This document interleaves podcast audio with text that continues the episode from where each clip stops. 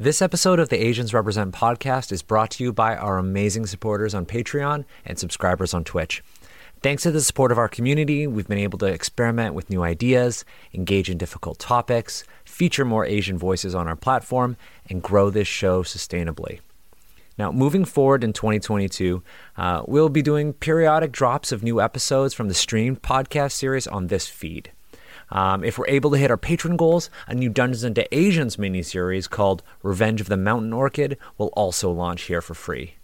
Um, we've already begun a behind the scenes series called No Dice, No Problem, and you can check that out on our Patreon page. Now, our community is super important to us, and we're working really hard on opening up our thriving Discord server in a, a safe manner to new members. Uh, we'll be opening up membership soon, so please stay tuned by following us on Twitter at AZNSRepresent. Now, it's time for the episode.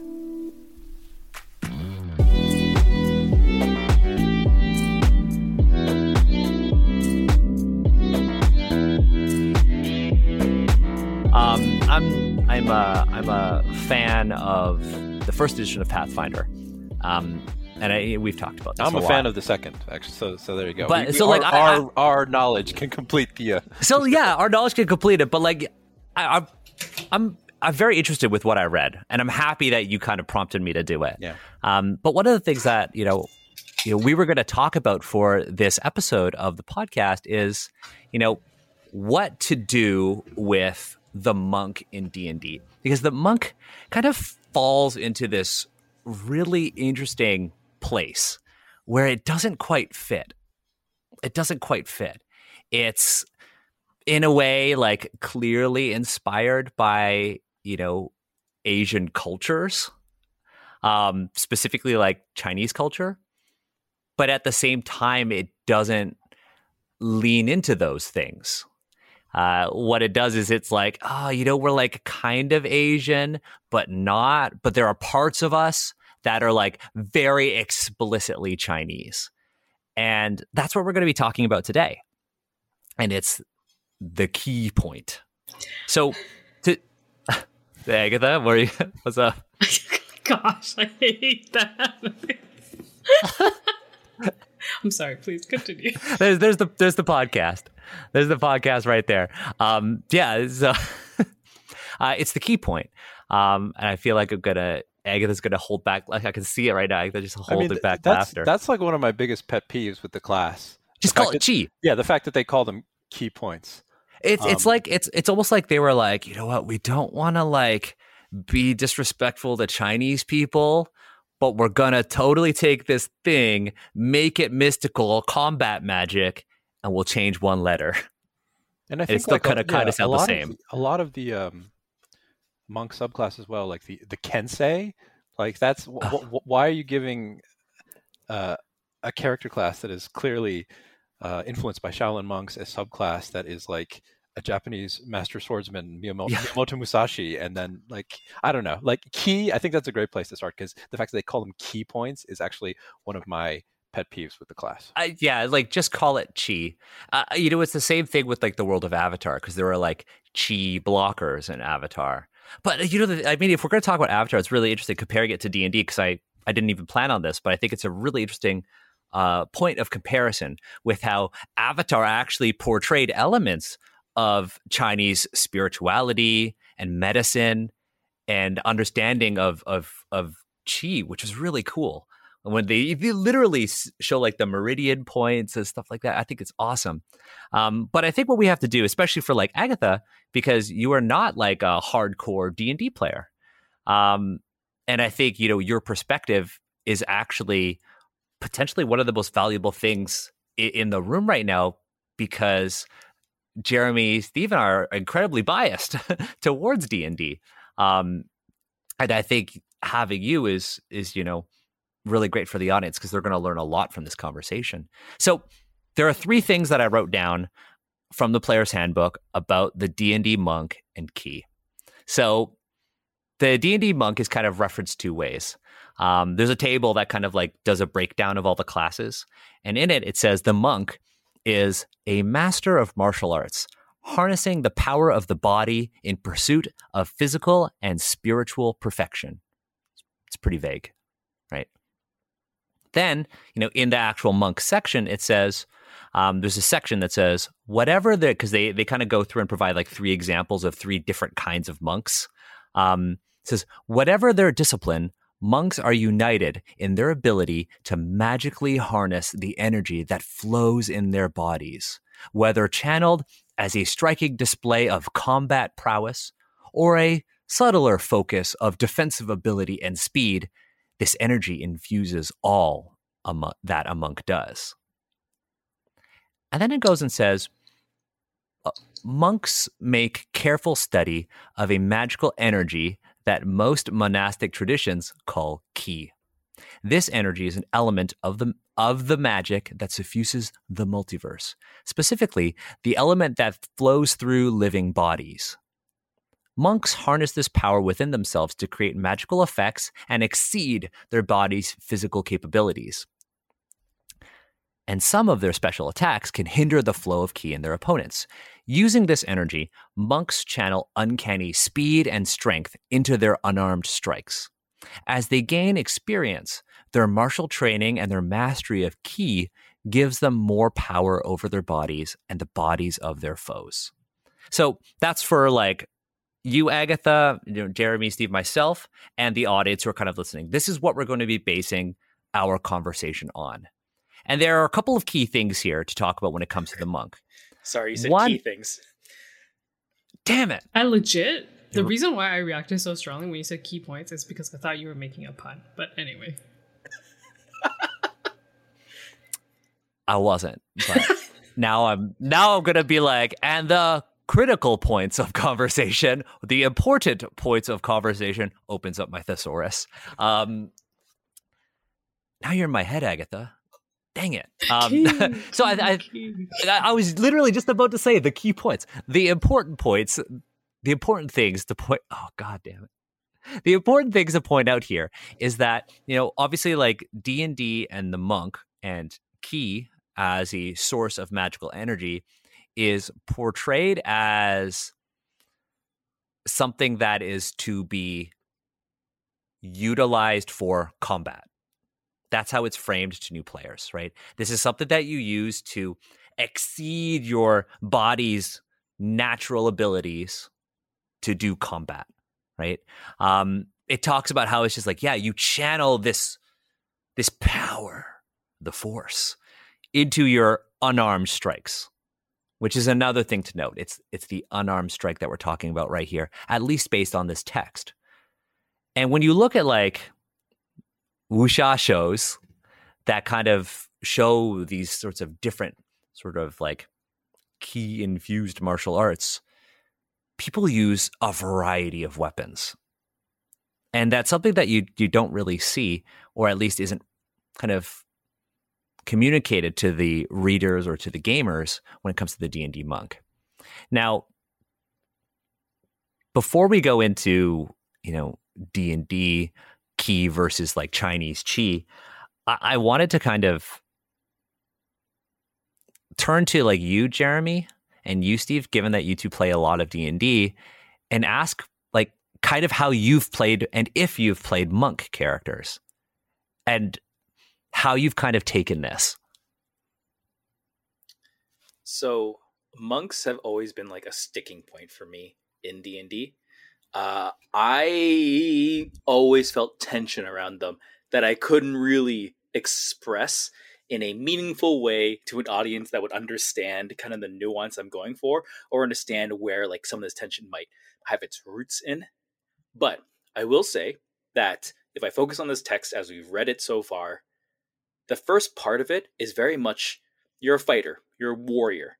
There's no other difference. Every fighter out there in the game, more or less, is achieving physical and certainly spiritual perfection because everyone who talks about fighters, they talk about like a fighting spirit or like indotom- indomitable will or things like that. Like that's part of the game. That is spirit as far as I'm concerned. So the first couple of sentences do not differentiate monk at all. And then it goes and differentiates the monk to say, oh, there's like a mystical power within them, sure. But it's, if you look at the whole, it's only accessible by monks, by the Asians. And like that has like always touched me in a way that I'm like, I want to talk about this more, but who can I really talk to this about?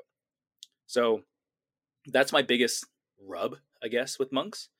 As such, I have only ever played one monk in my entire life, and we were playing like a wild multi-universal like campaign. The multiverse is under destruction. We could play any character for any world. I asked the DM, "Do you mean any world?" And they said yes. So I said, "Great." I picked North America, 2016. I'm an ex MMA fighter. My name's Ryan the Iron Man Hong, uh, and I run like a gym, and I get teleported to D and D, and I'm just really good at punching stuff. And all of your talk about ki, chi, and all this like magical stuff, I don't understand it. I don't care because all of you seem to not be able to like take a punch really. So that's where I'm at. that was great. That was fun for me. But also it was a it was fun for me basically because of the subversion. Yeah. H- how about you, Jeremy?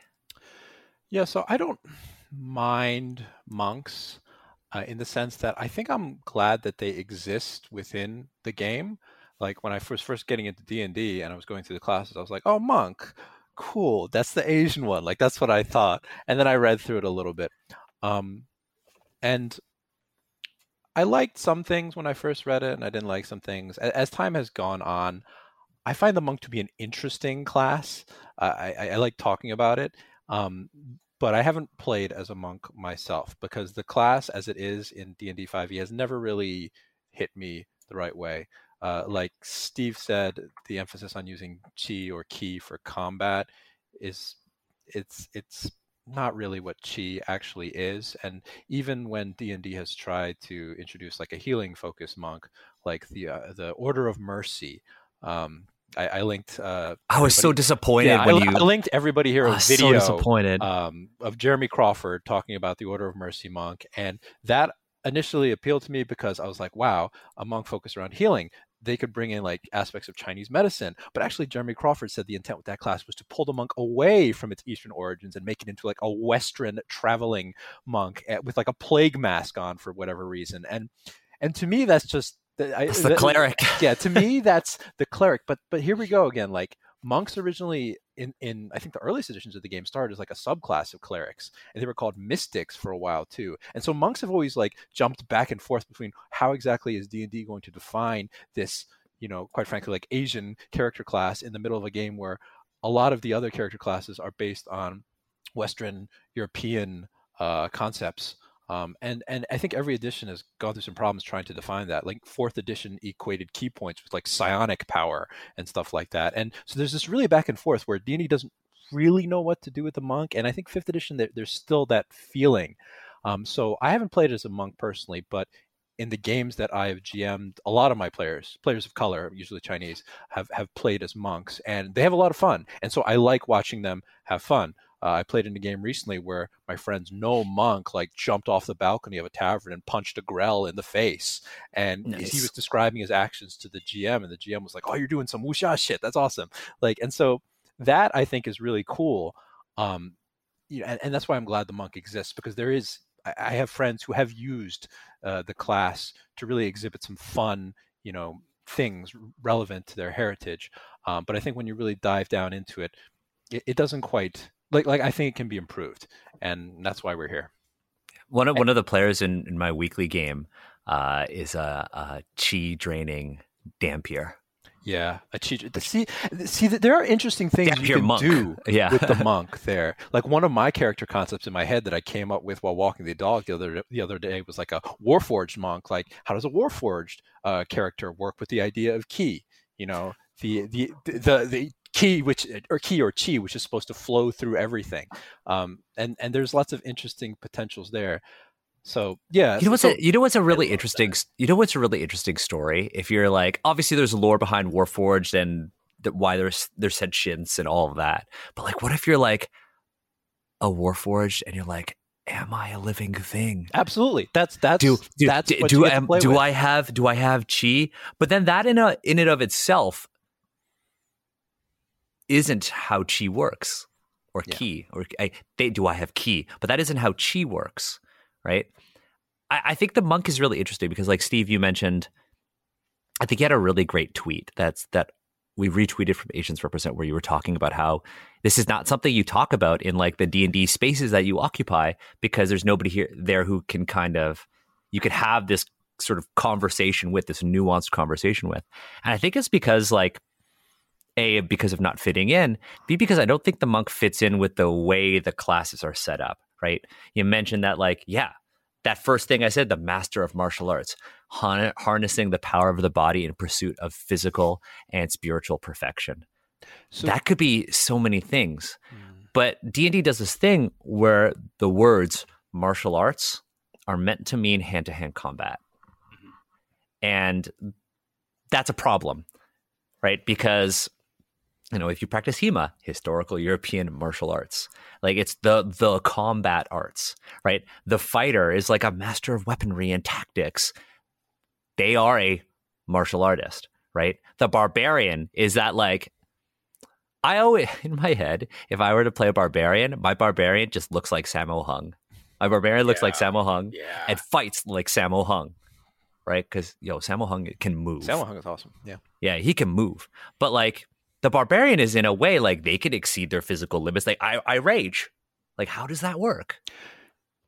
There's an interesting video on the YouTube channel DM It All that just talks about uh, uh, the monk, and I think it's headlined under like the monk is like the worst character class. It's kind of a clickbaity title, but they talk about how when the TSR folks were making the monk, like the guys who made Blackmoor, and were inserting the monk into that you know edition of what would eventually become Advanced Dungeons and Dragons, um, all of the other classes were kind of built from research into Western Europe history and myths and mythology and stuff like that.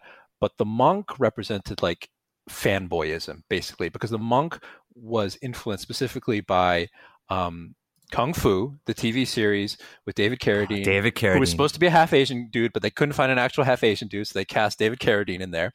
Um, and with, with, a great Asian accent. They asked him to yes. do an Asian accent, and oh. what is on TV is the best he could do, and they were like, "That's that's you got it." Yeah. You tried. And these pulp novels called the Destroyer series, which features a guy who learns martial arts from his esoteric, mystical Asian old man friend, um, and that's really where like the ideas of the monk came from. So the ideas that the monk is is a good you know martial artist just come from the fact that I think the creators thought that kung fu was cool. They didn't really think of anything beyond unarmed strikes and like you know flurry of blows and like quivering death punches there. So the monk the really yeah the monk is based on tropes more than a lot of other d&d class. I mean the barbarian is also based on tropes like from conan and stuff but i think the monk is based on i guess more recent tropes like kung fu. It's a show from the 60s um, and destroyer novels, also from I believe the 50s or the 60s. So I think that's why there is slight disconnect, and why the monk has always been undergoing slight revisions as as you know TSR and then Wizards of the Coast try to grapple with how to wrangle you know the benefits of this class and make it exist in in a world that is mostly Western Europe. That's the thing, right? It's all about trying to make it exist. So while I am sure that though the folks who are, you know, working, we were working on fifth edition, were like, yeah, chi is key, right? We get it. Like, it's Chinese medicine, the works, right? But we have to fit it within this system, right? And this is a world where magic is, and we could talk about like the weave in the Forgotten Realms, but magic comes from these very specific things. So I feel like the weave is kind of like chi. Like I don't know when and the I, weave is kind of like when chi. I read about the weave, um, and I read about like chi, it's kind of the same. And I read about like psionic energy, it is kind of the same. But I think grouping chi or ki as this mystical energy that only the Asian class can influence, that's where the problems start, as Steve said. I, I would like to yeah. put a pin in that idea for later yeah. on because I feel we're not done with D and D just yet. Yeah. But from what we're reading and my own experiences with how energy because my family never used the word chi like it just wasn't didn't come up. Um, the way the weave is written feels like a westernization of the concept of it which is like you're gonna see it it's gonna happen but i feel like the deep dive into that is something i want to dive into more later on. Do we want to touch on the weave later on in the episode then? If we have time yeah. Or it might sure. just come up naturally Yeah. Or we could just do honestly, we could I think it might be interesting to do a whole episode on different forms of like Chinese magic and talk about or talk about the East Asian spellcaster because that in and of itself is a whole episode. That is very interesting. Um, so Daniel, I saw what you put in the show notes uh, on your section about how, um, like the equivalency of key in D and D is basically like uh neigong or like inner what inner energy, yeah. inner power, inner arts, inner arts. Yeah, um, like within the martial arts uh media, right? Where it's it's less about like a specific essence with its own like philos- philosophical origins and more just like a like I got my I got my power and because I I trained in some way so therefore now I can like just like muster it up which is very much like those wuxia films and or TV shows right? so would you say that key in D&D is a means to which you can enact tropes? And therefore that's why it's there right? Because it's like how do i do these really interesting and sort of tropey um, and clearly asian coded feats of like super superhuman feats how do i do that if i'm not a spellcaster and i don't have spells per day how do we make this different as a designer you're like well we need to give it some sort of currency mystical chi we'll call it key I guess so. Is that what you're saying? Uh, like the way that I read the the D and D text was that oh, so this is the the inner arts, and it's basically the same thing. It just has a different name, um, and I don't really see a difference because a lot of times, like in wuxia stories, like it's not explained either. So it Yeah, it does feel but I- very mystical in a way. but but in a way though I, I think that you know with the inner arts with like the um the sort of the external martial arts the that that um the waijia the the the fast explosive sort of martial arts and then you've got the the the the neijia which is like the inner arts like the cultivating the chi and all that like i think when you're reading a wuxia story or you're consuming that kind of media it the audience for those, the intended audience for those are also people who have at least some level of understanding of where chi fits within the broader world, Yeah, that makes sense. right? Because like so and I think this is a great way of kind of talking about where chi fits in D&D by first talking about where where ki fits in D&D and first talking about where chi fits in Chinese culture. Right? So w- when we were kind of looking at chi, I, I basically took two academic papers that I found and was like, we should try to read these two. And I read one and I was like, this paper is a mind fuck. like, I read it. And after I was done reading it, I was like, what the fuck is chi? and how can you take something so complex,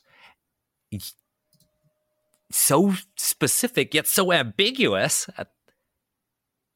and reduce it down to a currency for cool things? And I don't say that as like I'm offended. I'm saying that as like a what is the design rationale behind that? So, you know, I mean, for those who have never heard of key before, key is just like this fundamental component of ancient Chinese and contemporary Chinese culture. You mean chi? Right. Uh, chi. Sorry. See, now I'm all mixed up. Qi. Thank you. And you know, it it finds itself in you know like traditional Chinese medicine. It finds itself in martial arts, philosophy, and things like that. And when I was looking at it, it's like, what is chi? And I in our in the notes that I wrote, I pointed out two interesting quotes um, from a paper that we we all read. And uh, so this paper was called uh, A Differentiation in the Meaning of Qi on Several Levels, a title that is clearly a translation from uh, a Chinese title.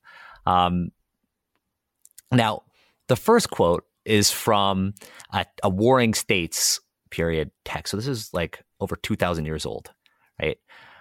by a philosopher named uh, Xun Kuang, and it says, and this is what kind of messed me up because I was trying to think what is chi, and it says water and fire have chi, but they have no life. Grasses and trees have life, but they have no knowledge. Birds and beasts have knowledge, but they have no sense of righteousness or justice. Human beings have chi, life, knowledge, and also a sense of righteousness and justice. Thus, human beings are the most valuable thing under heaven. So then you start thinking, like, well, if water and fire have chi, what is chi? What is chi? Well, I And oh, sorry. finish. oh, go ahead. No, go ahead. Go ahead. Okay, I kind of wanted to talk about the various combination of characters uh, that chi is used in. Um, so, like for example, um, one of the things that is like life essence that is talking like one of the um, things that is mentioned in this article is like, I mean, this paper is that um, like when you're first born, like traditional. This is like from before the ph- the, philosophy of like how life comes to be like when when a child is born then you get um an essence of like the world born into you and that gives you life and it's called yuan qi um so that's one of them another thing that is kind of like i think you can maybe define it as i think there's probably a better way of translating it, but what I think of is like it's like id, um, is xie qi, which is like xie is blood and qi is breath, and that's like the kind of like your primal impulses, um, and like various um appetites, and then so like in order to be like a righteous person, that's like the philosophy is that you need to like control them, and at different stages of your life you need to control different things, you know, but it's like chi is it, when it's used in different ways like it's it signifies different things um like a lot of characters are. So like i feel like chi in a lot of usages is just it just means essence of something right like yuan qi is the essence of the world like whatever it's that like causes the life and then um and then there's like you know, when you think about yin and yang, uh, yin yang, it's like there's yin qi and yang qi, and that is just it's just talking about the flow of it. It's not like talking about like the like yeah, it's it's talking. It always seems to be from the very little bit that I have read, um, which is just this article and the, uh, the these two articles. It's like it's always like essence. Um, it's not necessarily that it takes a corporeal and or physical form but it's like and it's so it's not necessarily like energy but it is like an essence of things um jeremy i see you Because uh, yeah, I was just going to say like chi can also be used in terms of describing something artistic, like the chi of like this piece of like music, or like the the chi of a performance that you go and watch, or something you know uh, radiates a certain type of chi. So it's, I mean, I didn't really understand this concept until I lived in Taiwan and, and in Hong Kong, but you just like you kind of get it after a while, especially if you end up studying Chinese. Like it's just chi is just everything has chi, not just living things. Like it's just a, a an essence, as Agatha said, of uh, of of the world and, and of all the things inside of it. Like I mean, my, my computer is radiating a certain type of chi right now, RGB chi. But but that like that that's how I feel in terms of chi. Everything has chi. Um, yeah. and, And, and, I, I think that D and D gets that a little wrong in their interpretation of well what they call ki, which is the Japanese version of chi. And again that's why i feel like to me it doesn't like it just feels like yeah like there was an initial like n- not really an attempt to understand the differences and just like choosing something that sounds cool fitting it on a different concept that it doesn't really have anything to do with. Um but so like as someone who doesn't come from like a d&d perspective and trying to understand it like and trying to play it i'm kind of it doesn't it doesn't actually bother me very much because i'm just like oh it's just a misnomer but it's exactly this other thing and therefore I am understanding it exactly as like like innately, like in the inner energy, inner power, the inner energy. arts, the inner Yeah, yeah. And and D&D so, is not the only game to do this. Like a lot Yeah. of people confuse like chi and ki and whatever. Like I remember the first time I came upon the word ki was actually when I was watching like Dragon Ball Z fan subs as a kid. And they're talking about his ki is over like 25,000. Like when Vegeta says like his energy is over 9,000, he's he, they subtitled it as ki. And that's where I first heard the term. So this kind of uh, the idea that like chi is specifically like combat energy and not really like an essence of being, I think is quite prevalent in in all sorts of media. Sorry for interrupting you, Agatha. no, it's fine. And and I think what and one thing I wanted to add is that you know Agatha, you talked about the i almost like how it is intangible yet it is also there, and I think that's where a lot of Chinese philosophers also associated with like air and the breath because there are things that you know are there but you cannot feel. You can't grab a breath, but you know it's there and it and it's associated with life, right? And there was this other philosopher uh, in that article that that said that chi is a condition for life and lifeless things are formed by chi, talking about how chi kind of and in the article, and we'll we'll put this in the, the show notes for for our patrons. Uh, in the article, it kind of talks about how like there are different definitions of chi depending on the context. And in one, they kind of said, you know, chi is this production and transformation. It exists in this cycle of production and transformation where things are constantly being made and lifeless things are turning into things with life or associating themselves with things with life. And it's just, it was so interesting because in trying to understand what chi is, and if you really take the time to do it respectfully, it really turns into this question of why is it in D&D in the first place? And should it be in D&D in the first place? Um, and does it fit within the world of D&D? Now, a, a part of me, that the way I would do it is that, and this is kind of what I've tried to do with with Candlekeep, and I'm sure we can talk about the challenges of that later. Is I like this with with gods too, with the deities of, in D and D. I like the idea that there are, if these things are real and they manifest themselves in reality, like obviously the deities do that in D and D all the time, right? They manifest themselves in a reality where the mortals can understand it, right? And you know, chi manifests itself in the form of in D and D a ki, I guess, combat mechanics, right? And these superhuman feats where you can like you know the qinggong and you can like run, jump really far, like people know from Crouching Tiger, Hidden Dragon, and stuff like that. But what if this is kind of how I always saw it? What if all the different gods that you see across all of these different settings are all just the same thing, and people are having their own different interpretations of them, right? And what if this magic, this thing that flows through everything in the world. Perhaps we could talk about the weave, this thing that this raw energy that everything is a part of, yet cannot perceive. What if there are scholars who say, yeah, you know, with, this kind of study, we can harness it. And they became wizards and they called it magic. And what if there were those who said, because this is something that is of both, and in the Chinese sense, heaven and earth. Therefore, this thing is my connection between my character, my cleric or my paladin, my faith, and my deity in heaven. And we'll call this divine magic. And then there are those who connect with it on an internal level.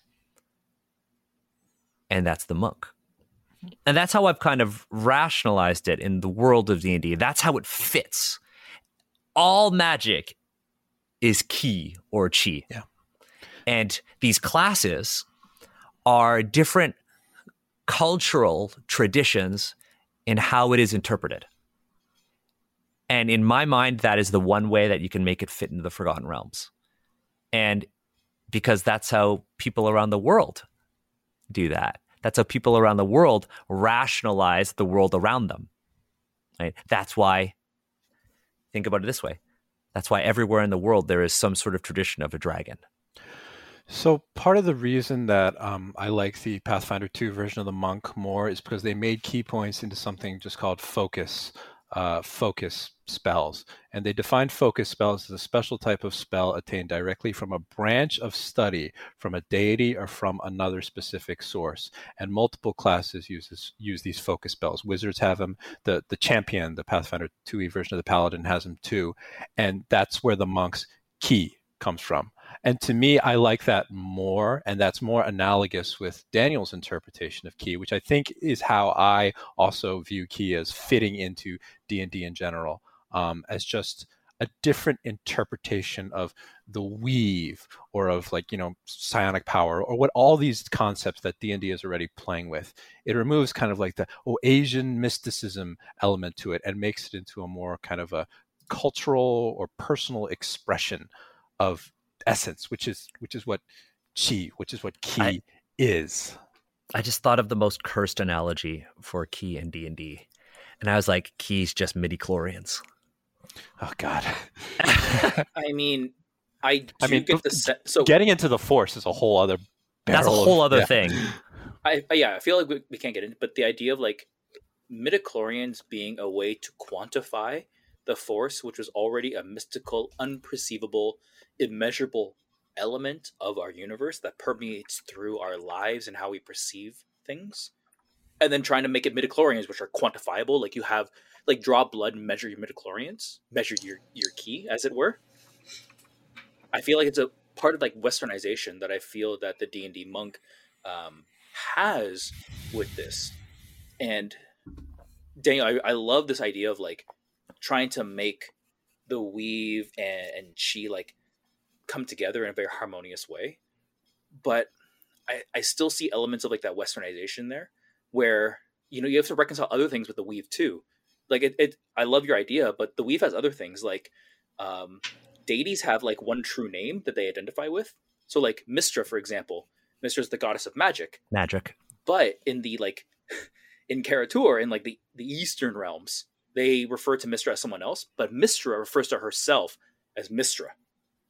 And like that's like really weird. It's like, oh, she just allows all these people to just worship her with a different name, even though she doesn't identify with that name. Like, what what does that mean? And then other ideas of like ley lines in, in Forgotten Realms, they can be perceived. You can see them. So can you quantify them? And then like where does that intersect with this idea that you know we're westernizing this idea that is quite this this philosophical concept that's quite hard to grasp even for scholars so like that's the tension i feel so i kind of bring this question to you then do do those answers need do those questions need to be answered in the narrative of d&d or can they remain unanswered can is are we allowed to have mysteries in D and D, or does everything have to have an answer? Fuck yes. Right. Just let it be. Just nebulous. let it be. Right. You know. You know. You know how there's always the uh, the the DM who's like, you have a player, and they're like, why does this happen? And the GM's like, magic. That's the answer. And then you just just forget about it. Magic. Why can't it just be like, forget about it? Chi. I do want to point out actually what the more the thing is, I feel like it's kind of interesting to interrogate this because I I am more familiar with the Western perspective of like like the um post enlightenment way of thinking of, of categorizing and of like separating the mystic from the quote unquote physical and or practical. Um so like actually when i was reading like this this article about chia that was the first time that i actually was reading on things that were kind of a part of the way that I grew up, um, but then I never thought about until I was reading. I was like, oh yeah, I guess these are different definitions of it. Like my mom, when we were younger, would always be like, don't eat too much lychee because your your huo qi, your fire qi is gonna like get real high, and then you're gonna start getting nosebleeds and and have like a lot of zits, um, which uh, turns out did happen. But anyway, um, I feel like actually this whole like the essence, like like being in I, I kind of going back to the philosophy the philosophical and or like physics part of this which is like you know it's like the smallest thing it's the biggest thing. It encompasses all. It is within all.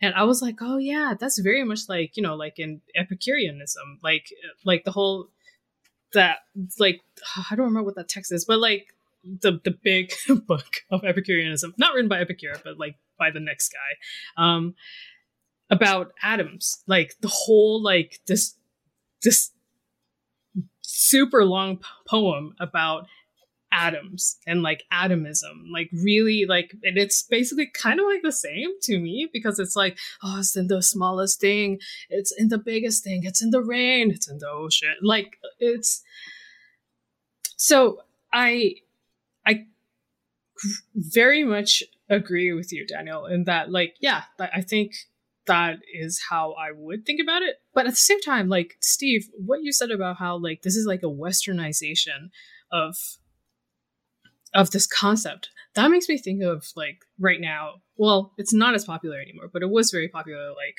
within the past five years. The the xianxia genre, um, mm. which is you know like the supernatural. Um, really like supernatural like dealing with like gods and like spirits and like all that stuff like aspect of um, what was the wuxia genre. It's like evolved into its own subgenre, and in there, um, a lot of the stuff that I've read, it's like it has that kind of like level up, uh, like very sh- shonen anime vibe, where it's like, oh, I'm gonna cultivate like my inner. It's like, and it's like different types of chi that you can draw in like different people they have like an affinity to like different elements and then um and then they can like channel that and like make themselves stronger. And i feel like that is also like it's very China like it's started in china and so therefore it's very chinese by like you know default. Um but the idea is kind of similar to ki I mean, it's a very different in application in that ki is very restrictive, like what Daniel you've said already about how it's limited to like basically what I think of as neili, like neigong, um, where it's like physical and making your body strong. Um, whereas like that chi is like really like it's magic, right? It's like making your body like a, a vessel to like the the most magic you can so that you can get good and like get all the respect and or like all the riches. It's very that's why it's very shonen because it's like very like uh, like oh this is my aspiration and like if i'm sad in real life i can read this and feel powerful in the book but like so i don't know if i would say that this kind of like quantifying of an an essence or an element not element essence you know what i mean is like yeah. a western thing. Like i think this is just a gamifying and or like a thing that will make you feel powerful because you can I, like, I, count I, I like to clarify that like when I say westernization, I don't necessarily mean like um it in a in a way to talk about like the positive or negative aspects of it. I think westernization and globalization is maybe a better way to describe it is going to be a natural phenomenon that happens. And when these concepts do come over to chinese philosophers like the quantify like atoms for example like once that comes over and the chinese philosophers begin to like incorporate and talk about and like you know build on that that is asian. Like that is part of their identity. They build it it is theirs and like having whatever source that westernization was is kind of not really that important at that point. It's more important about what those individual people feel and how they express themselves at least in my so, opinion. so do you think that maybe it's beyond the idea of cultivation? Because like agatha basically you're saying is like cultivation is very similar to your monk leveling up and getting more ki points right? Cultivating more chi or ki to do these more powerful things right that makes sense uh, and i think what steve is also kind of saying to, to kind of marry these two ideas is that perhaps it's not the cultivating of of chi or ki that we're talking about but it's more of the intent to which this essence is being used for. Right. Right. Because in a lot of wuxia and xianxia, we see, you know, chi being, we see. Well, like you, you've already heard that. I think she is like yeah. a nebulous thing. So when you like, Steve, I think you're saying this about it, then I have to think back, like, is that what I'm thinking about? Am it? I? Because I, it- because I don't know by default, and that's like how I Yeah. perceive it. It's like it's unknowable. in, Yeah, like, that's that, but that's what makes it. Yeah. that's what makes it so difficult. Uh, you know, I was um I had a, a really interesting conversation um this week. Um one that I was not expecting. And it was it was um it was a job interview um for uh, a video game uh studio. And uh one of the things that we talked about during the interview was this idea of marrying mechanics or harmonizing mechanics and narrative and you know how video games can do this well or do this poorly when we look at interpretations of D&D in in the video game world so like i just played you know like solasta um eh, which is like it uses the 5e srd and then there's like baldur's gate and like all all these different divinity original sin all that these kind of take one aspect of D&D, the mechanical aspect of D&D, and replicate them quite well. But what they don't do is take that narrative part. And so when I look at the monk, I look at a class or a style of play or one of the the pillars, I guess, of play in D&D. Uh, although the wizards will say pillars are like exploration and all that stuff. But I mean more style of play and you see like yeah this is a very a mechanical way of doing things but the thing with the monk that makes it very different from the other classes is that the monk's mechanics don't harmonize well with the narrative part of D&D and players aren't encouraged to do that well. So while you have this ki or this chi, you are told that it is used for combat and it is used to harm others and fight things, which is only a fragment of what you actually do in D&D. And when you're playing a monk, you're like, well, I'm just I'm just an average Joe in the story, right? And and that's where I think the monk is really poorly designed, and the way ki is communicated to the players is really is done quite poorly. I mean, would you say that it's that different from like the barbarian who has like rage and is also kind Exactly of an average Joe, but just wanders around and gets angry at times? Exact, exact same thing, right? And and that's one of the a, a weakness of a lot of classes in D and D. So I, I kind of want to kind of combine our two conversations now. This conversation of you know chi in Chinese culture, because I feel like we could just keep debating chi, and I think that's Can- what can these we? articles. No. Can we? I, I think that's what these articles kind of do because I took this one quote here and I stuck it in our notes, and it was like, "A great man regards heaven and earth and the myriad of things as one body." It's so if the man feels empathy for a child in peril, well, they are connected in one body, and if everything living is chi, then they have chi. But then, you know, if and it just goes through these different layers of sentience, life, and existence. but Saying- frames it within the idea of suffering. But frame- I yeah, think but- is so interesting. But but okay, so I'll read it out because because I thought this was super interesting, and this was the thing that kind of got me thinking even more about Qi.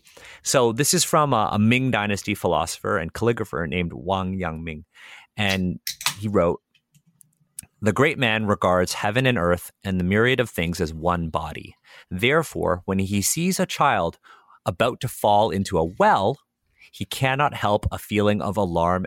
And commiseration. This shows that his humanity, benevolence, forms one body with the child. It may be objected that the child belongs to the same species. Again, when he observes the pitiful cries and frightened appearance of birds and animals about to be slaughtered, he cannot help feeling an inability to bear their suffering. This shows that his humanity, benevolence, forms one with the birds and animals. It may be objected that birds and animals are sentient beings like he is, but when he sees grasses and trees, plants, broken and destroyed, he cannot help a feeling of pity.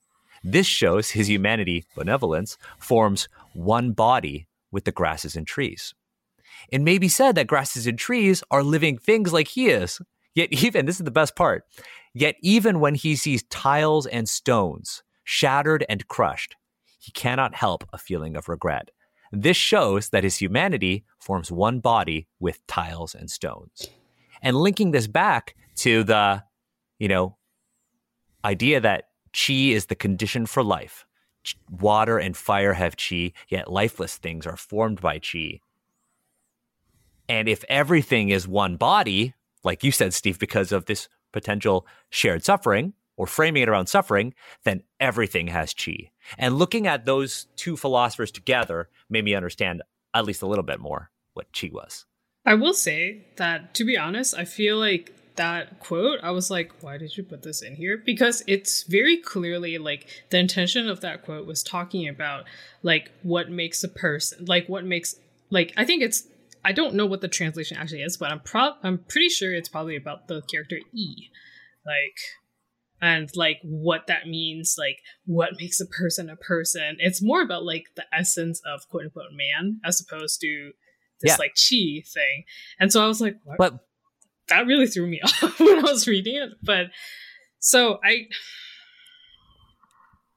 But the way I interpreted it is when I was reading through this is like humans have chi. And if humans are connected to everything because of this, then does that mean everything has chi?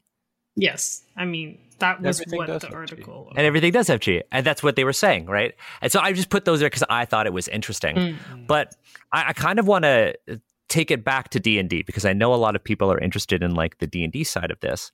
And how do you kind of marry the two? Right. So we have, I think this is a good time to uh, bring up our patron questions. So, um, our patrons, we had two questions that I think were, were really great, and this is the perfect time to kind of talk about them. Uh, I'll read them both out and we can kind of address them. Um, so the first one is Do you recommend mechanical changes or just recontextualization? The base monk has always felt like it's so specific a thing that the monk subclasses feel lacking in many ways. I agree.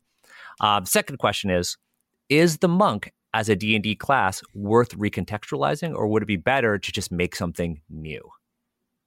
So the, the two questions kind of like tie into one another. So right now it's just like, is it mechanical change, recontextualization of ki, I think is what we should say, and new class. Um, I wanna I wanna talk a little bit about like Candlekeep. Um, because it was like a it was a really interesting experience for me. Um, and I'm going to say a couple things that I actually have never said on Asians Represent or publicly about doing Candlekeep. And I have, uh, Steve, I don't think it's as good as you want it to be, but um, I have some uh, objections to how the Book of Inner Alchemy turned out. Now, I think it turned out great. I'm really proud of it. Um, I think it's wonderful. I don't understand why people are like, oh, the gloves of soul catching are OP. Like the monks got nothing. The monks got nothing. You also have to do a lot to build those. you have to do a lot Yeah. to build those things, and you have to be an objectively bad person to build them. Um, but also, the monk has nothing. Um, the, one of the things that you know kind of happened when we were when I was pitching this was like, you know, like, and I, I put this in the notes. Is like, this has got to be connected to one of the other monk traditions. I want either open hand or my preference was the long death. Right. And I wanted long death. And um, Chris Perkins, for for very, very good reasons, was like, you can't do that. And I was like, why? And then he was like, because we want the largest, the the mo we want to make sure that the biggest group of people can play this, and it's the people who just have the core books. Yeah. And so when I was writing all of my changes, my changes, amendments to Monk and writing the Book of Inner Alchemy, I could only write it within the context of the potential player or GM only having the player's handbook, the monster manual, and the dungeon master's guide, and nothing else. So there are a lot of really cool monk things in other books, but I was unable to draw on them or even reference them in Inner Alchemy because everything in Candlekeep Mysteries had to be related to the core three books. Um, and I don't think a lot of people know that. I think that's how it is for all and it's how it is for most all of them. But I don't Yeah. think people think that. They're like, well, why didn't you do this? Yeah, but you Uh, can't. but you You can't. And it's for good it. reasons. It's Yeah. it's for good reasons. Like I get it, but that is a a, a thing to point out when we're uh, talking about you know changes made to D and D. Are changes meant to be made in a supplemental book like von Richten's guide, like you know these these additions, um, or do changes need to be made at the level of the core books? Right, I mean, and that's a, it's a very tough question. they can't even fix the ranger uh, after all so many So many iterations. So yeah, So I mean they So spicy. they you know what will happen is that they'll try to change it in a book like von Richtens. like like there will probably be a book coming out that will offer in optional rules but those optional rules because they're not part of the core trio of handbook monsters manual dungeon master's guide will always be on the sidelines like how you experienced when writing your adventure daniel and so honestly like i think the monk will probably only be updated in another edition of the game And, and this is also why you know um, I was actually really nervous or, about or we'll, receive a, a canon update or canon like a, update. yeah in- So in- so in here's here's the edition of game. thing. I thought about that when I was doing Inner Alchemy, and so I did something to make sure that my changes were canon.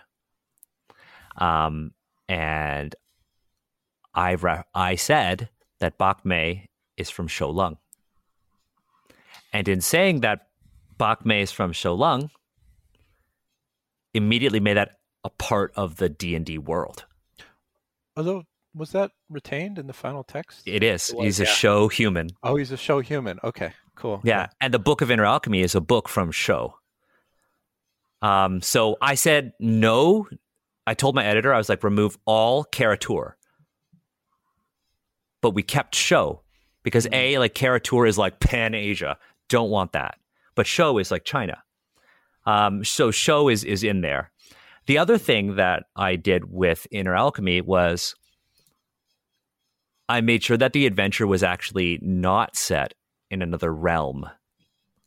And that if you were to engage in this Asian story, you are going to do it in the Sword Coast. And that's why their hideout is right near Candlekeep. Because I wanted that Asian story and this conversation to be had about mysticism, martial arts, and medicine to take place in the Forgotten Realms. For the exact reason, you know, you you mentioned that like, yeah, all these supplemental books are great, but people ignore them. Like this is now canon. Yeah. This is now literally in this library. There was an Asian book that talks about chi.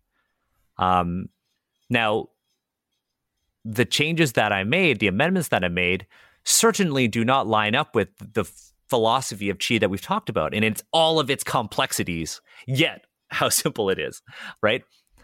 I said three things. I said, though commonly thought of by those outside of monastic orders as mystical energy, Ki has strong ties to the element of air, for breath is what connects one's soul to one's essence. Right? So the idea there was to demystify it. I love second thing- I, I love this when I read it by the way yeah this Thank you. like one of my favorite parts of just the uh, the narrative that you wrote The second thing is that Ki is a vital force present in all living things. Medical techniques and training can be used to control the flow of Ki. Now, obviously, Chi isn't everything, right?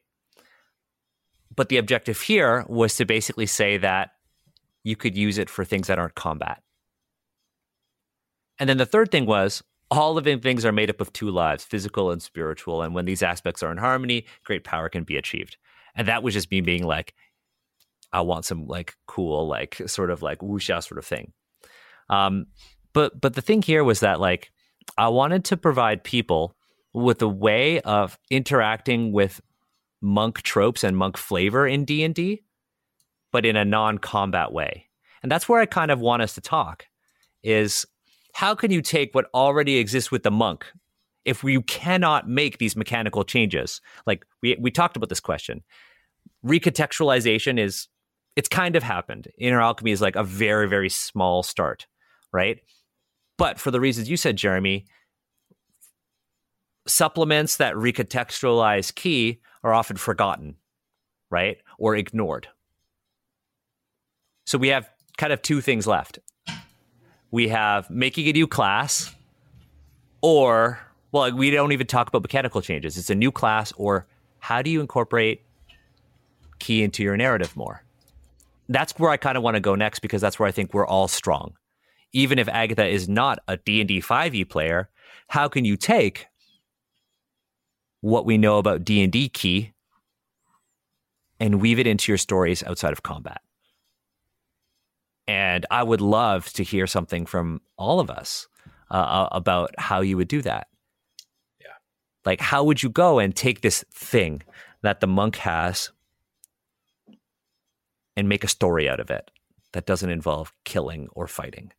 Right? How do you go and you'd say, I'm a monk, but I'm going to take a level of sorcerer? So how how do you how do you take ki and make ki a part of that story? So to, to the first question of like recontextualizing versus mechanical changes, uh, unfortunately, I feel this question. I reject this question respectfully to say that I feel like recontextualization and mechanization kind of go hand in hand. You can't yeah, do one I think or I the think other. I think there should Yeah. be both. Honestly, That Yeah. said, Yeah. if I had full range and like you told me, Steve, you can only recontextualize, I can do a lot with the monk class. But Daniel, I want to answer your question more directly, which is kind of like changes I would like to see that would be Mhm. make the monk non combat oriented, or rather move away from a focus on combat. Or give the monk narrative utility in addition to its combat utility. So I go back to like my experience with monks, like Buddhist monks, like either in Niagara Falls, where like you have the Thousand Buddha like temple, or like in Vietnam, where I like I saw these monks and we could not communicate whatsoever, but like there was like an understanding there and like that feeling, and all of these experiences that I have, I feel, or sorry, um, the other experience in the Niagara Falls temple with the um, Thousand Buddhas, the experience I had there was watching this monk talk to these tourists that were clearly there to like appreciate the orient uh, the orientalism of like this area and just like really try to like put buddhism in a box that was like convenient for them which is natural i think. But i really admire these monks ability to speak to them respect them love them and then not do what i would do as a child which was to either get really frustrated or get very overly excited, like almost overcompensating for ex- expressing my identity. They were just always very even and very calm, as if just like riding a wave of emotions and just ended where it was going to end. So I take those experiences I had in Niagara Falls, the experience I had in Vietnam, where I, I spoke to these monks, where I had these unspoken connections, and I think legendary actions actually have a very interesting way of flowing into this concept because legendary actions are a resource but they can be used for a lot of different things and oftentimes they are used for um, defensive things just like end and effect. I always find that very very interesting but similarly i i do resonate with the idea that there is a pool of energy you can draw from before causing harm to yourself I would love to see that used for other abilities. There's nothing that restricts the game from saying the the monk has flurry of blows and also a restorative thing, a way to Oh, You, work you with mean the someone and give them a this- second wind. you mean second wind for the fighter, Yeah. or or lay on hands for the paladin? well, second wind is only personal, Yeah, but I find the idea of like giving someone their second wind that is a very real thing that I think happens, and that could be reflected within this framework. Or you could recontextualize flurry of blows, which I always was not super comfortable with because flurry of blows is only for violence, only ever for violence. It is you use your bonus action to make, or sorry, you make an extra unarmed attack. But f- the idea of it is that by focus, by focusing on the things that matter the most, by sacrificing the rest, you can do more. So why not make it like expediency of like life and death? So give more actions to which you can use for whatever purpose. Violence, sure, but it could be serving more patients in an infirmary. It could be saying more in an assembly to make sure that your voice is heard. That's how I see kind of monks evolving into a way that both makes it more interesting mechanically, I truly believe, but also better reflecting this idea that they're trying to like scratch the surface of. Yeah, I think one other thing that can be really interesting about the the monks and you know like narrative um and, and like if anybody else would would like to go like please please take take take the reins right i think one other thing that could be really neat for wizards to do would be to actually take all these traditions you know cobalt soul open hand right four elements and give them like a like a an importance in the world of D&D. Who is the master of the four elements? Right? Like Bak Mei is the master of the immortal lotus. What do immortal lotus monks do? Right? Like I that's that's where you can give them sort of realism in the narrative. How do you learn these things? Uh, oh, I hit this level and all of a sudden I can do these things. That's one of the problems with D&D that are easily mitigated by of course saying like, yeah, we're only going to level up when we hit these narrative milestones. And one that I really like for the monk is, you know, it'd be really cool is if, let's say, all of your characters go and they train on a mountain with this monk. And then at the end of that, it's like everybody's going to get a level of monk. I, uh, I that was a campaign idea I had that actually never really manifested, but um, that, that, I like yeah, that's what I would do in an adventure and I, I, like that. And you know, I, I, like the idea of leveling up and learning having more narrative importance, especially when it comes to something like the monk, because learning and being a disciple and finding a master is an important part of these stories that you know we talk about these wuxia or xianxia stories.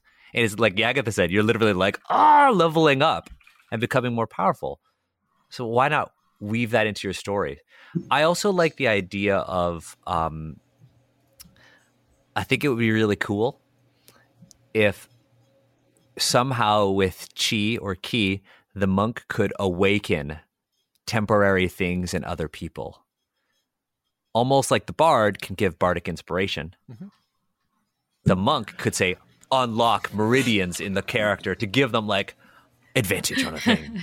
yeah the, the I... idea of like a flow of energy like i will sacrifice the energy that i have so that you get another sorcery point or another spell slot or like i will take what i understand energy and life and and chi to be and you can have this and you can translate it to whatever your concept is. That's a fucking dope idea. So super powerful. I yeah i like that idea a lot and if if the monk were to receive a revision in another edition of D&D, I would like to see something more along those lines, of uh, including some healing potential, perhaps, including the potential to give something like bardic inspiration, or even something like the the fighter battle masters, like uh, what superiority die or whatever it is, yeah. like like helping people um, in situations like with combat. That's not just like fighting. Um, I I would like to see more of that, but I do think the monk is also a victim of this, you know, of kind of the confusion that it's always been wrapped in ever since it it first entered the game where you know the first monks in the original version of D- of D&D were criticized for just being OP as hell.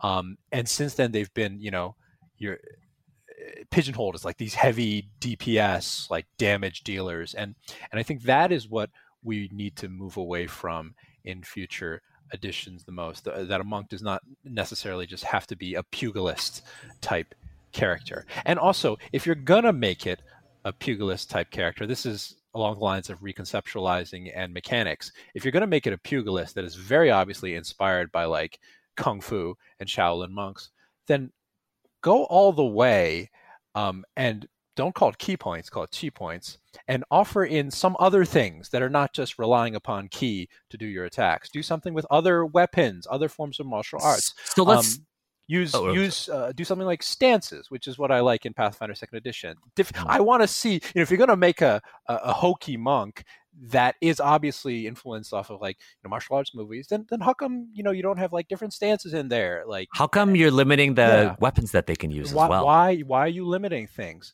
so the monk often suffers from being in many ways a half measure, which is you know people in the chat are bringing up the uh, Order of Mercy subclass, which is a healing monk in another book that unfortunately was interpreted as like a Western plague doctor traveling around healing people. Like I feel like Yeah. that is missing the point of the monk and kind of like D and D sort of pulling away from the monk a little bit because they're like oh people criticize this class or say that it's problematic okay we're gonna we're gonna make the only asian the class oh, the only asian class in the game non-asian yeah. which i don't think is the right way to go in my personal opinion So if we were to say fix the monk, there are a couple of things that like obviously need to be discussed. Right? The first the first thing that eh, so if we were if you know all four of us WotC was like, okay, Steve, Jeremy, Agatha, Daniel, y'all are gonna fix the monk. We're gonna lock you in a room for a for a week. We'll feed you. Just fix this thing, please. And we'll pay you. Like What would you do? like in And the first that- season of House of Cards. Except I've never watched out- House of Cards. I forgot about that. Yeah, House of Cards. What a what an interesting series. it's uh, Um, yeah. on and off screen. Um, yeah. I, I, well, first of all, I would say Yeah. don't, don't hire me. uh, I'm not suited for I this would job. just use your, Uh, whoa, your- I would whoa. use your idea daniel that you just brought up and No, and- no, no, and no, I build was- on that yeah, So the the awakened one. yeah yeah Boom. If somebody makes that, yo, I'm it's TM. TM. um, TTM. Uh, here's my idea. There are a couple things. First things first, from a design perspective, you need to step back and say, well, what are what are the goals with this class? Is this class going to lean heavily into the spirituality of the martial arts? Or is this class going to literally be like, uh, uh, is that me? Am I going to be like Assam and Warrior, and I'm just going to be a badass motherfucker, Mhm. right? Is the, am I going to be that, or am I going to be like Tony Jaa in every Tony Jaa movie?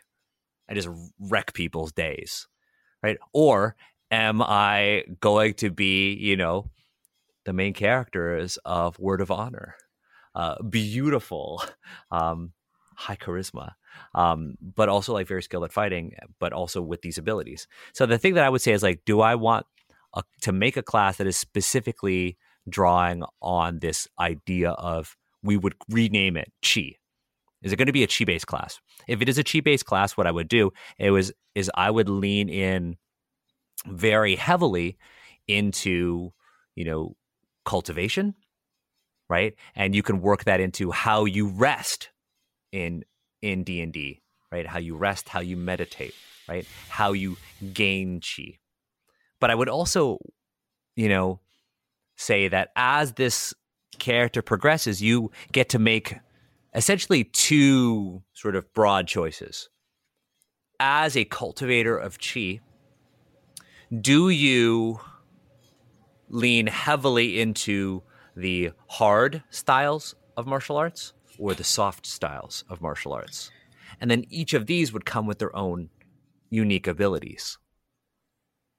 If I were to go with a chi based character, this would 100% be that that neigong neijia sort of character, right? You're using your mind, your spirit, and your chi to engage in these feats.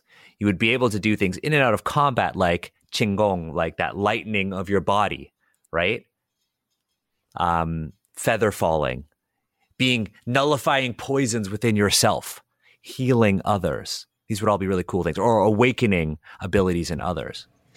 If I wanted to go for like, I'm Sammo Hung and I want to be a fighter, well, that's not a monk. That's a fighter subclass called the martial artist.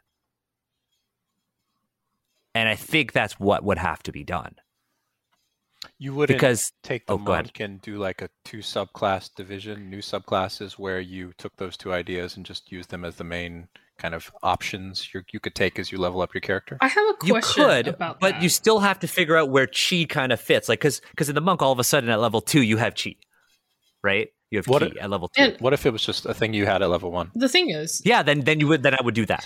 I I don't actually I don't think that um, having both Waijia and Neijia be like just the two branches from the monk class, I don't think that is great. Only not in in terms of like the mechanics and design standpoint, but in terms of like the kind of stereotyping that that would perpetuate, which is that like monk as a class is supposed to be a, a basically like a Shaolin monk, right? Hmm, but then yeah. like so then it's like then like that is kind of accurate, right? Like so, Shaolin is very much white, yeah. It's like yeah, yep, like training your body to be m- mega strong. Um, yeah, like yeah, yeah. Uh, but like like the whole like cultivating thing is not within the Shaolin tradition, and that. But the thing is, exactly. that's what people think about when you think about the word monk, and then you think Asian, right? So I feel like it might be good to like separate those two things so that then this will actually help people to like have a better understanding of like what martial art can be within like the Eastern tradition or like the Chinese tradition. And that was my initial pitch of separating yeah. the two, right? So Having I, a martial yeah. artist. So, mm. and you remember Agatha 10 minutes ago, you said, don't hire you? Yeah. oh, true. Take that back. Give me the money, JK. But, um, yeah. I, I think what could also be interesting is that um, you could lean into other archetypes. You know what's really cool, and this is something that we're kind of playing around with in Dungeons and Asians, currently on hiatus for medical reasons. Um, but with Steve's character, Steve's character is a youxia, which is like a wandering sort of vagabond. And this is also a really interesting idea because it's a, a narrative sort of archetype in wuxia, um, but also could be a really interesting way to combine, you know, chi cultivation with sort of the narrative tropes of the D&D ranger or the oh. rogue. Oh, oh yeah. Which is what we did. It is, yeah. Right, Steve? It's exactly what we did. And that's where I think you could go in having more classes that potentially use chi in different ways or understand chi in different ways. Whereas you would have that one class, that cultivator, which is what I might call it, the cultivator, be the master of chi. You know, it's interesting. Have chi mastery. It's interesting because that's already kind of built into D and D by default with the whole idea of, of uh, multi-classing. Multi-classing. You have subclasses taking a level. Oh, sorry, not subclasses, but you have like a fighter taking a level of monk. You have a rogue doing the same thing. Um, within the game itself, that is allowed. Yet I, I, feel like yeah. Go ahead, Steve. You'll, I you'll would I would comment though that yeah. multi-classing has an implication mechanically, which is you will never achieve your capstone, which is I think the wrong message when it comes to this idea. The idea yeah. that if you don't but, specialize, you become you will never master it. I think that's like interesting.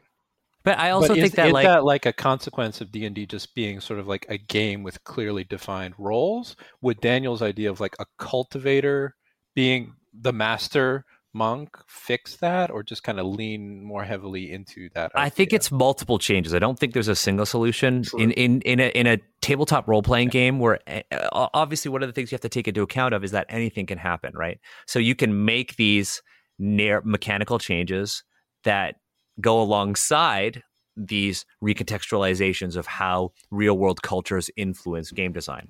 But at the same time, you also have to think about player behavior. And one thing that I wanted to circle back to is the idea of leveling up and multi-classing in the first place. Mm-hmm. Now, you know, when I'm doing D&D and what I would like to try with my group, if any of you are watching this, we're going to do this, um, is if you want to level up or multi-class, you have to find a teacher. Cool. Mm. Right. And that way you can work it into the story. Cool. Yeah. That way it makes sense. That way you could do like, yeah, I'm going to help you awaken these abilities and harness what is already in you and in the broken tiles and in the broken rocks and in the depressing grass and in, you know, all of this stuff.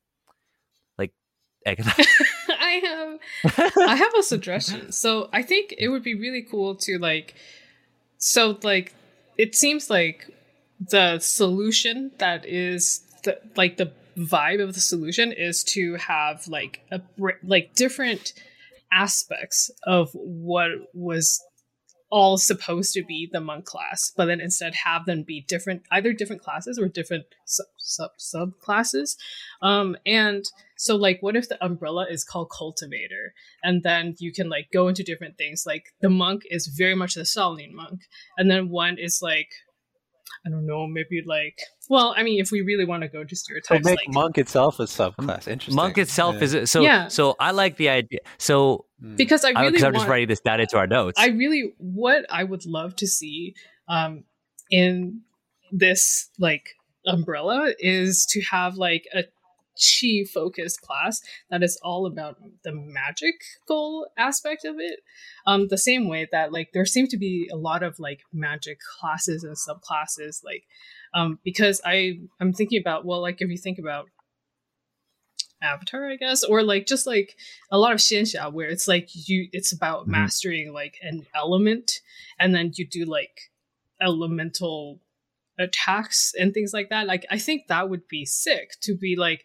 okay like so instead of th- it being really restricted to this idea this cultural idea of this monk and then also this like ki points but it's like instead it's like chi which can be these things and therefore is expressed mechanically in that you can be like physical fighter you can be um, some kind of like I, i'm not really, like maybe like a more support kind of person so like what you were saying about like oh helping other people get um like uh temporarily regain other things based on you spending your own chi points or like like magical dps right i think that would be really cool Do you know what would be even neat? Would be neat to add to that. You know, one of the the cool things that I really loved about, and there were problems to it, of course. But one of the interesting things about like previous editions of D and D is when you wanted to get into these prestige classes, you had to do these like very specific things, right? Mhm. It's Yep. like you you the funny the one that always caused a lot of hilarity at the table for for me when I was young was I'm a sorcerer and I want to be a spell sword. That one was tough because uh, for Agatha the the the spell sword was basically a magic user who was trained in the in wearing armor. And because in third edition and 3.5 Yeah. D&D, there was this thing called arcane spell failure. And basically it was a percentage. or, or the mag. Uh, did they call it the magus? A magus. The magus was a- was- plus- yeah. But like, but like, it basically, the more restrictive the armor, there was a percentage that you could fail at casting a spell. It because sucks. It sucks. it sucked, but it, but it also made sense because it's like I Yeah. need to move my hands, and if I'm wearing plate armor, I'm like fireball, and just right. You need to be able to move. But the spell sword was trained in casting spells in armor. Closest thing to it now is the blade singer in Yeah. 5e, But in the which was prerequisite, originally like said only elves can be blade singers, which thankfully, like the arcane archer, Think, right? Thankfully, they they retcon that in Tasha. but but in but in order to be a spell sword as a as a sorcerer or wizard, I think it was as a wizard, you had to beat best somebody in melee combat or in non-magical combat. So me as a sorcerer, my G, I'm like, I gotta go pick a fight with somebody that I can beat. And then the G would always fuck with me. And it would be hilarious because I'm like, I'm gonna go like you, you know in Kung Fu Hustle when he goes to the town, he's like, You, shorty, and he stands up is super tall. Yeah. That's that scene for me trying to become a spell sword and it never ends well. And you know the, the lady like kicks my ass right? And then i eventually become a spell sword i like the idea of prerequisites for a lot of these like cultivator subclasses. It's like yeah if i want to be a youxia i have to do something narratively to give myself this sense of freedom to demonstrate how i strike out against the the bureaucracy right? Or it's like i want to be you know i want to go deep into this cultivation. Narratively i need to do that like you know that you know that like uh like uh it's like chi gathering like you know you sit in nature and you absorb chi from the world. I need to find a place and i need to do this right? I, I like these narrative prerequisites to this cultivator class because it makes you really think about the story you want to tell as your character levels up and this unfolds. Oh my god So yes, you are- so hype. Like It's you're a level you're a level one. I got that this is why for dungeons and asians revenge of the mountain orchid i wanted to do 5e yeah this is my pitch this is my pitch to you agatha oh we'll do we'll do the we'll do the cultivator Cultivator. Agatha, there, there there sort of is like a monk subclass that kind of leans into like elemental magic, way of the four elements. It's the four elements, but it's Uh, you're the of like avatar. avatar style. You're basically avatar. Hmm. The thing is, like, I, I really like your idea, be Agatha, of, elements, of making like a cultivator the main kind of class, and then having various types of cultivator. The monk just being one of those. It's just I wonder. I, I feel like D and D would never do that because they would see that as stepping on the toes of other established classes like the sorcerer or like the cleric. And so I'm wondering from a design perspective how you would how you would kind of do that. So Um, yeah, go ahead, Steve. my thinking here was actually Vampire the Masquerade, which Ooh. hear me out, hear me out. Vampire the Okay, okay. Masquerade picked the clans based on gothic horror themes. So every clan is actually supposed to represent a genre of horror, right? Like the Nosferatu are supposed to be like the the the the visceral, like ugly horror of That monsters. was my favorite. That was my favorite uh, clan. Uh, Then you- Peter. Then you have other then you have other other clans which are Alright. more about like the animalistic side of being undead and things like that. Oh. And everyone struggles with their humanity within the horror trope. For monks, based on a conversation, I think there's a an opportunity to actually have a game that focuses on your tradition Yeah. of being a monk, how you perceive manipulation of the world around you, whether it be internally, externally, positively, negatively, all these kind of things. And then you have the tension of being, well, a person who has to live in the world. So I like the idea that the, from a meta sense, that the ideas of monks represent the different ways of actually perceiving and like the philosophies around chi and I think that's like a compelling thing to dive into. Uh, I need way more time to make that into a game if it was going to happen, yeah.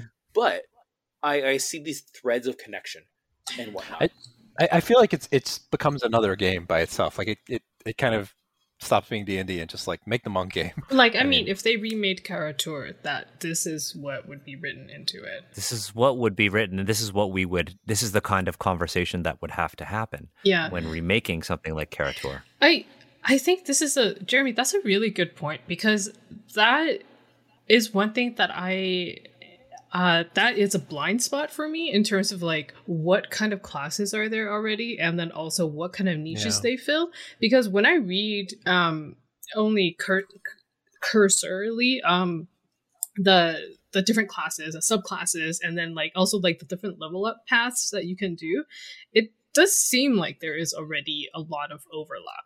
I don't know if that's actually true, but it just feels like, for example, like with the warrior, like this the psionic warrior, which I think is really cool. Uh, That is my favorite thing out of it.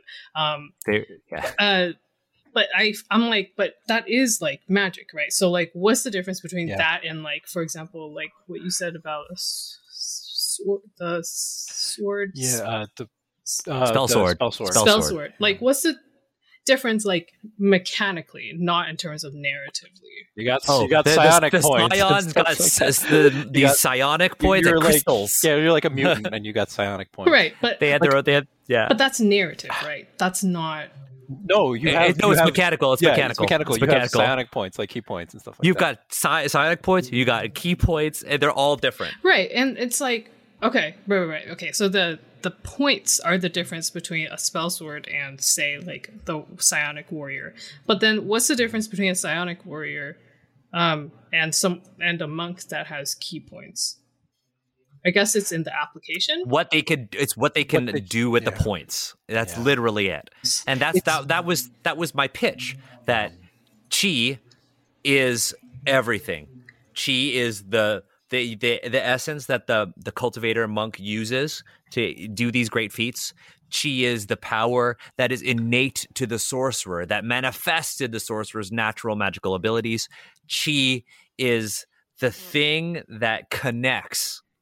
Remember that like that really that poem about suffering, that analogy about suffering, that connects the cleric and the paladin to their deity, that enables that connection. They might call it faith.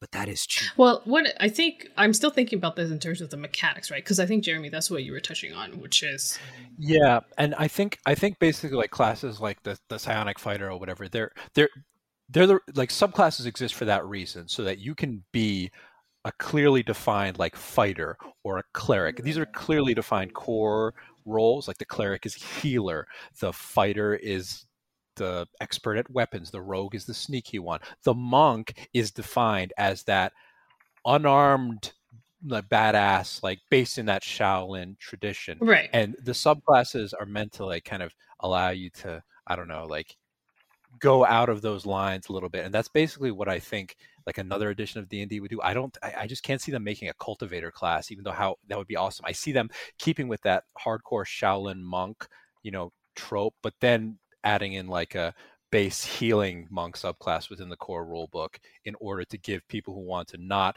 only focus their ki points into battle something to do like and so I, I like i guess from a narrative like a design perspective I, I just don't see them budging from the, that core idea of like the monk is like flurry of blows i'm gonna use unarmed attacks on you. I don't know. Yeah, I think that is a very good point in terms of like the actual because like we were talking about dream design, like, and so therefore like dream design, just make cultivator Yeah. as like the main class. So like it'll be the Yeah. new archetype, and then under that will fall Is monk. everything else? But yeah and i think that steps on the toes of the other core classes which is why i like to me that's a whole But that's why this is a different game. That's why Yeah, you said it's it's a a different different game. game then that's the thing is like I don't actually think that it does step on the toes of the other things, right? Because it's still like it has the It monk, would- and then yeah. like for example, if you were doing like if you were doing like the more mm, elemental aspect, then and you use like ki or chi points, wh- however want you want to define it, and there like I think there's a lot of potential for like designing new ways of doing it, like or maybe if you don't do the elemental stuff, you do one that's more like feng shui, so like um like the Taoist kind of thing. So it's very much Like, like, occultism. it's very much about um uh like there's like a word for it where you do uh like you it's control focused right? So Yeah, it's yeah, much more about like managing the environment and then like this like wide area. Like you know like i feel like yeah yeah. I feel like Yeah, I, I, I can, I, I, I- I get you there. Yeah, I think, I think 5e in particular, this edition is very careful about the mm, classes that Okay. they introduce into the game, and Yeah. so that's why I can't see it for 5e. I can see it for 3.5 because 3.5 had all types of class, like like kineticist, which just like uses fire magic and stuff like that. I have trouble seeing it for 5e mainly because there's this what Wizards of the Wizards of the Coast belief that keep everything like st- st- streamlined and simple. But I, I mm. definitely think you have a point there, Agatha, and I, I like the idea of the cultivator being like a whole new class. But I think it would require some very careful mm-hmm. writing and design to uh, keep it from.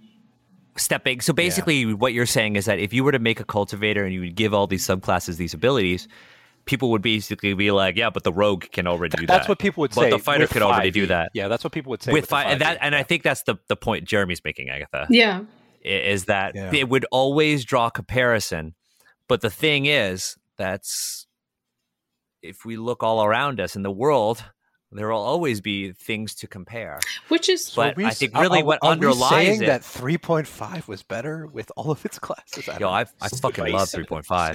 Yeah. Are we just say? Are we getting into edition wars here? Yeah Now, now, Oh, oh, now, go now, Edition Wars is an is another series that we're going to be doing. are are we going to no, can you know how you know how one shot you know, you, you know how you know how One Shot Network has system mastery. We're going to do System Wars, and it's going to be a battle royale. We're going to have a bracket of all the different systems. No, we're not going to do that. 100. percent We're not going to do that. Although I think that's a kind of a kind of a cool It idea. is a cool idea but no, we're not going to. Do- but it's not the vibe of our No, no. channel No, it's not the it's vibe. not our brand I'm, I'm gonna start my. I'm gonna branch off, start my own channel. Yeah, like I- make a really aggressive username and always like, hey, thing- hey, man, I'm here to talk My- about. It's my gamer tag. It's my gamer tag. Rice powered. That's my The gamer interesting tag. thing about Edition Wars is that in 4E, monks were not a core class. They were introduced much later. so maybe It's- for sixth edition, like things Yeah, change maybe so drastically edition. between Yeah. editions. yeah, I don't know. yeah. I like. Look, wizards. I know we're critical of D and D, but we're critical of D and D because we care, right? That that's that's really the the core of it. Yeah. You know, like I think the big thing about Asians represent is that we're not just here to complain.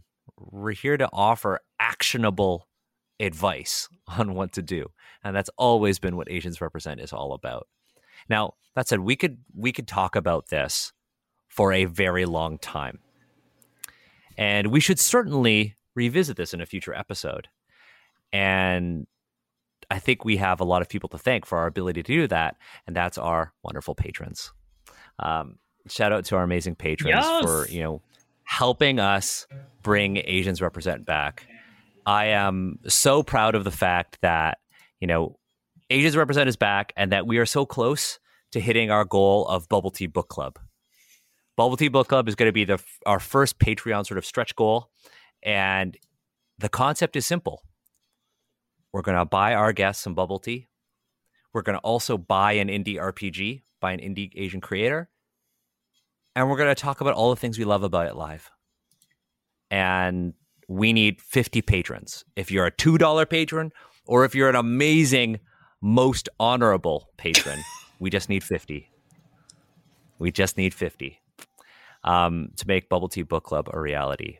But that said, you know, Asians Represent is back, and we're back with like a vengeance. I'm so proud of what we've done so far, and I can't wait for us to do a follow up conversation about it. I can't wait for us to get into like a crazy, uh, or I guess I should say, uh, a, a really wild Discord chat where we try to make the cultivator. Oh, my Zoom! I just like Wow. vanished. Whoa. My my chi is You so used- your- strong. yeah, your ki points. My Um, goodness. yeah. yeah, I don't know what happened there. This is technical difficulties. There we go. Oh, I I harnessed my oh, my ki to become invisible. Too Um, powerful. uh, for if you, if you folks are listening on the audio, something is going on with uh, the webcam.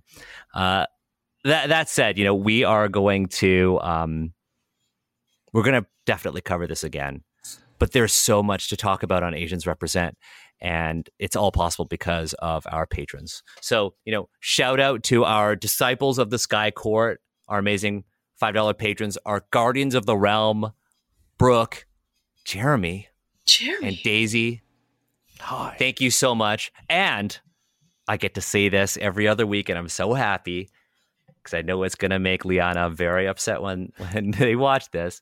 Our most honorable patrons, the most honorable Ryan the Wizard Hull, the most honorable Metal Weave Games, the most honorable Valorous Games, and Matt, aka the most honorable Dungeon Glitch. That actually sounds really funny. Um, thank you so much for your support. I'm so grateful that you folks have been able to, you know, help us out with all things Asians represent. Marla here, thanks you so much because every stream we bring on Marla, and here's Marla. Marla, say hi to everyone. oh no. Marla, Marla, are you going to say Marla's something? like in the shadow realm. Ghost Marla. Marla. Marla is like a shadow Okay. cat. Don't pee on me, okay? Bye, Marla. A I'm gonna fix the webcam. beast. A displacer beast. There we go. Okay, and this, all right, Oh. there's Marla. Marla has the most ki out of all. Marla, of are you going to say something to the audience about how much you love Dungeons and Dragons? no? Okay. Bye, Marla. Hi, Um, Marla? that said, I want to thank all of y'all for for tuning in to this episode of Asians Represent. Make sure that you, you know you check out all of Jeremy's work. Click on all of Jeremy's links. Thank you. Yes, give me the clicks.